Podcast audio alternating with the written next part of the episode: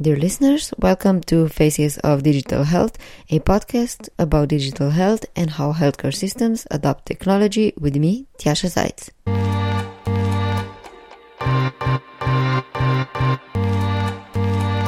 If you're a regular listener of the show, you already heard what digital health development looks like in Malta and Estonia, and you will soon be able to hear about digital health and e-health in Singapore. All these countries pride themselves in successful countrywide digitization projects, and an important factor in their success is the small country size. Singapore has 5.6 million people Estonia 1.3 million people, and Malta barely half a million. This got me thinking why not present the state of digital health in Slovenia? It's a country of 2 million people with a universal healthcare system where electronic medical cards have been in place since the 90s.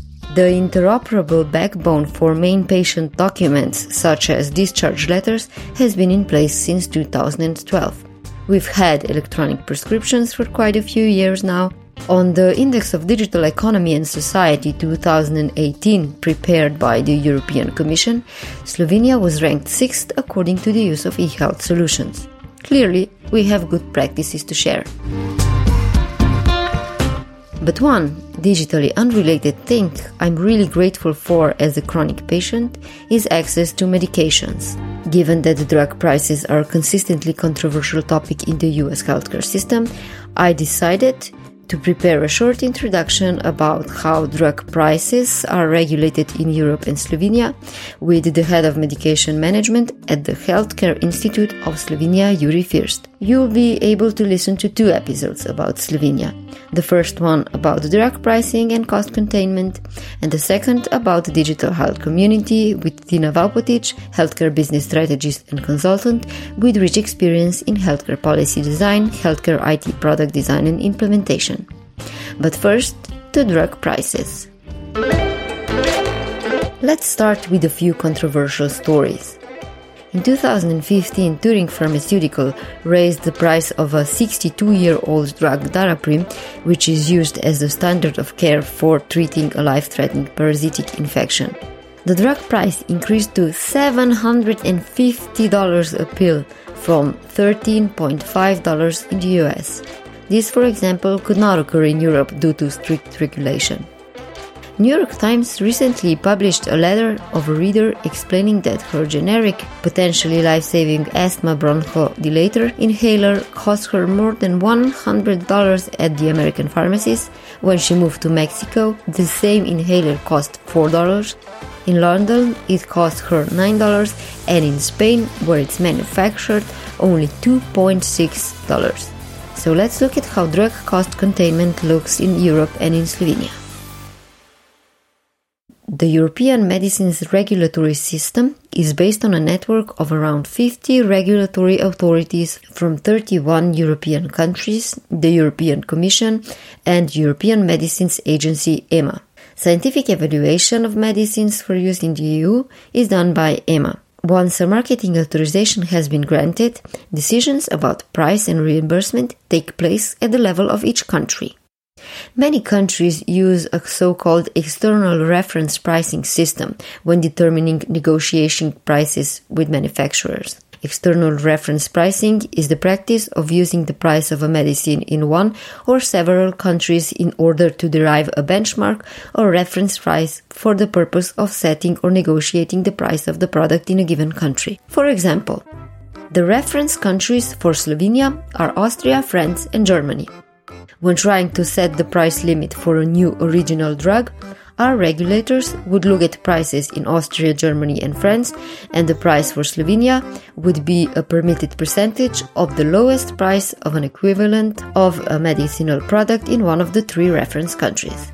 So, for original drugs, we would look at the lowest prices for benchmarking. Now, for generic medicinal products, the calculations are done based on the percentage of the average of the highest and lowest prices of comparable generic medicinal products in reference countries. In essence, what this tells you is that prices are very intertwined in Europe and can fluctuate that easily as in the case of Daraprim in the US.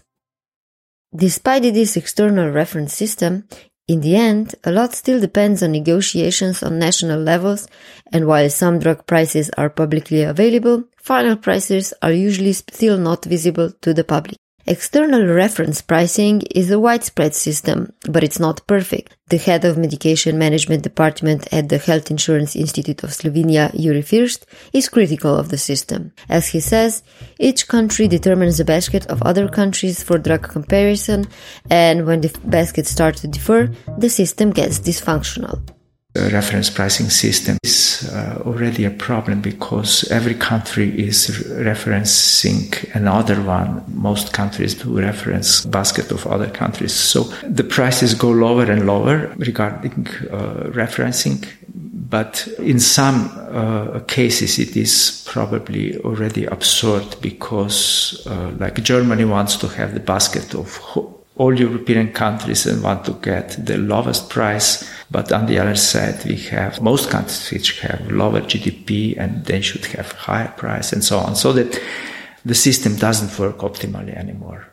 So, how do you approach the whole negotiation process about uh, reimbursing new drugs that come to the market? The National Agency for Medicinal Products defines the, the price which is effect of the three country baskets and uh, this one is the starting point for us. Then we try to find any good solution for for us as payers, or simple discount, or payback, or price volume agreement, or any kind of agreement which which is uh, acceptable for both parts.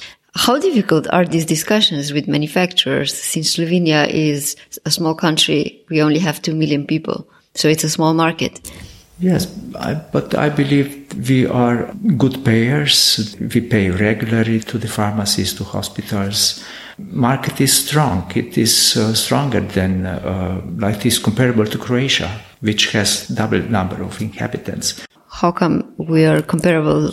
We have higher consumption of expensive drugs, uh, a little bit higher prices probably. Consumption of drugs is probably also higher, like lipid lowering drugs, antihypertensive. You know, Slovenia is a country without co-payments, so if a patient needs 10 drugs, he will get them, all of them, without without co-payments. So uh, this increases the consumption. You mentioned that uh, we have a high consumption of expensive uh, drugs in Croatia. Why is there the use of these drugs lower? Does that depend on the doctors? Do they have a different payment system? It's about payment. Slovenian system is very fair to the hospitals, to the doctors, because every patient that gets an expensive drugs, which is uh, separately paid by the by the health insurance, is really paid. I mean, every application is paid extra. All the cons- all consumption is paid. In Croatia, the hospitals get budgets and they have to take care about all the patients and it may happen and in practice and it does happen happens that they don't have enough money for all the patients or if one hospital doesn't have enough money for the, all patients they send them to the clinics and then the clinics have even more troubles uh, to get enough uh, money for, for the drugs and so on. So that with budgets it is always more difficult, and especially if the hospitals aren't uh, big ones and, uh, you know, in this uh, area, the hospitals are not really very well paid. So doctors have to choose among patients which are more in need for a drug, which less, and so on. In Slovenia, everybody who has, uh, who has criteria, clinical criteria, he will get the drug. Because new, expensive drugs are entering the market, price is not the only thing regulators need to do to contain drug costs and ensure medicines availability. Consequently, other measures need to be in place for cost containment. Some countries charge a participatory fee for each prescription. Other countries in Europe have deductibles, a yearly capped amount a patient will spend on drugs out of pocket. Once the patient exceeds that amount, the cost is paid by the insurance. Slovenia doesn't have participation, but minor co-payments can fall on patients. Two policies are in place to prevent patients from paying for the drugs. One is the interchangeability of drugs referring to generic drugs.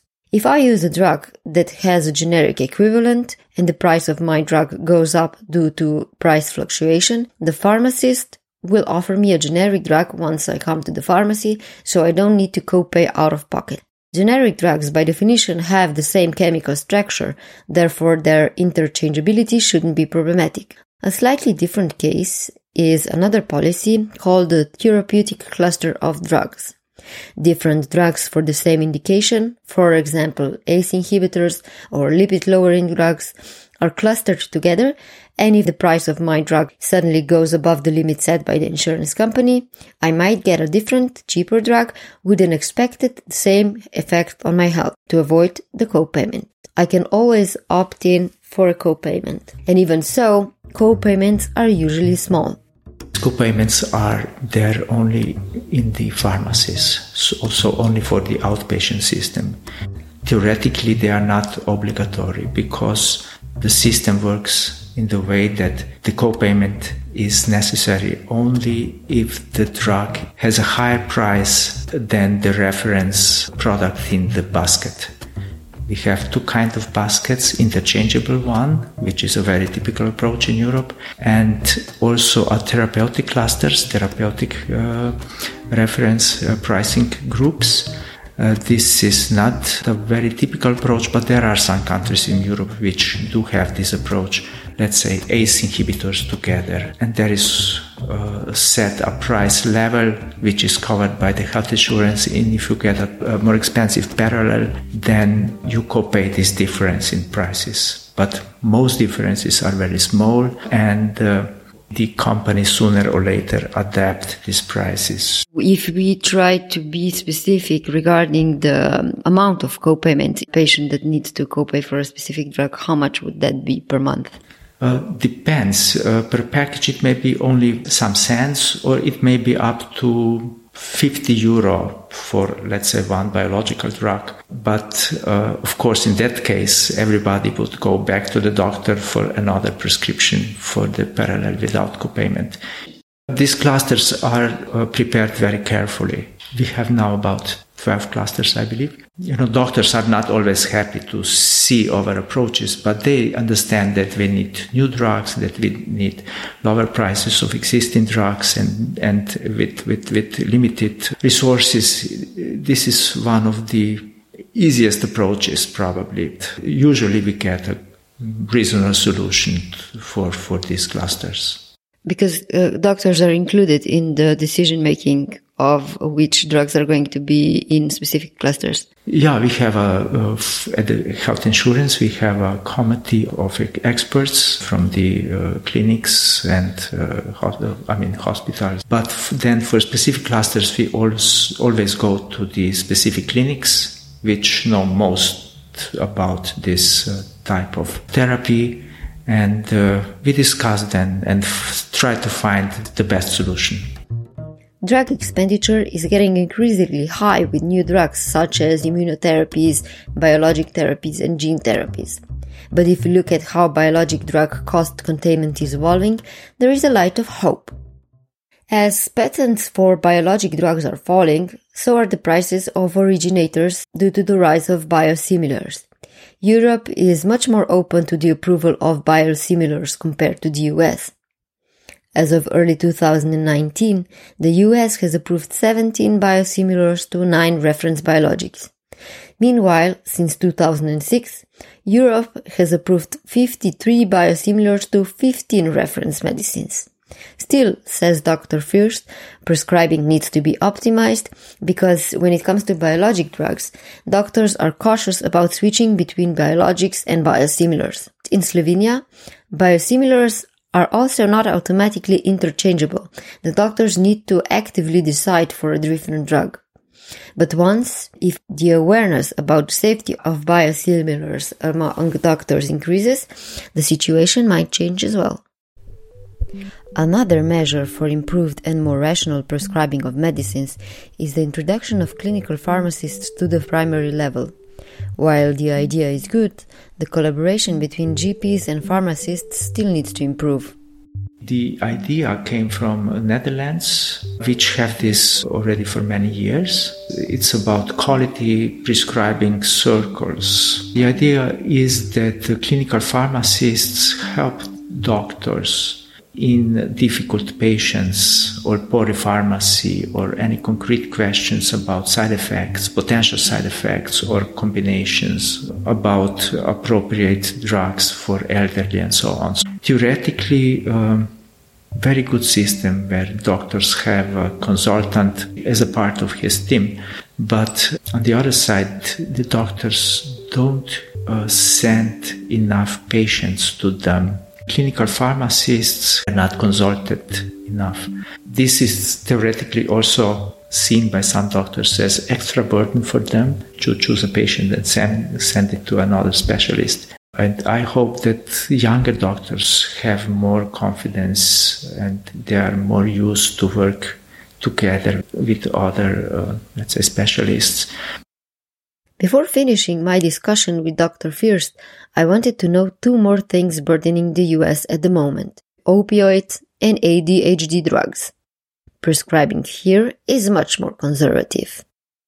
They are prescribed mostly rationally. Of course, every drug which has uh, potential for addiction, like benzodiazepines, anxiolytics, or hypnotics, or opioids, there you always get some patients which are addicted but uh, in such a way as it happened in us it's I, I, hope it is impossible in europe because you know there are guidelines doctors are prescribing painkillers uh, according to the guidelines and especially these uh, more potent uh, opioids are not prescribed for non-cancer pain. This is the reference, cancer pain or non-cancer pain. In cancer pain, there is no question. You need to aggressively treat the pain, but in non-cancer pain, uh, you have to be very uh, reserved with, with stronger opioids. From a doctor's perspective, what would, for example, be the, the strongest medication a person would get for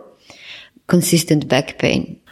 In Slovenia, you would uh, only extremely rarely get an opioid. Now, now I'm talking about uh, not tramadol, which is broadly prescribed. And of course, there are also some addictions there, but, but we are talking about most potent opioids, which are the problem in US. So you can't really get them from a GP, is it?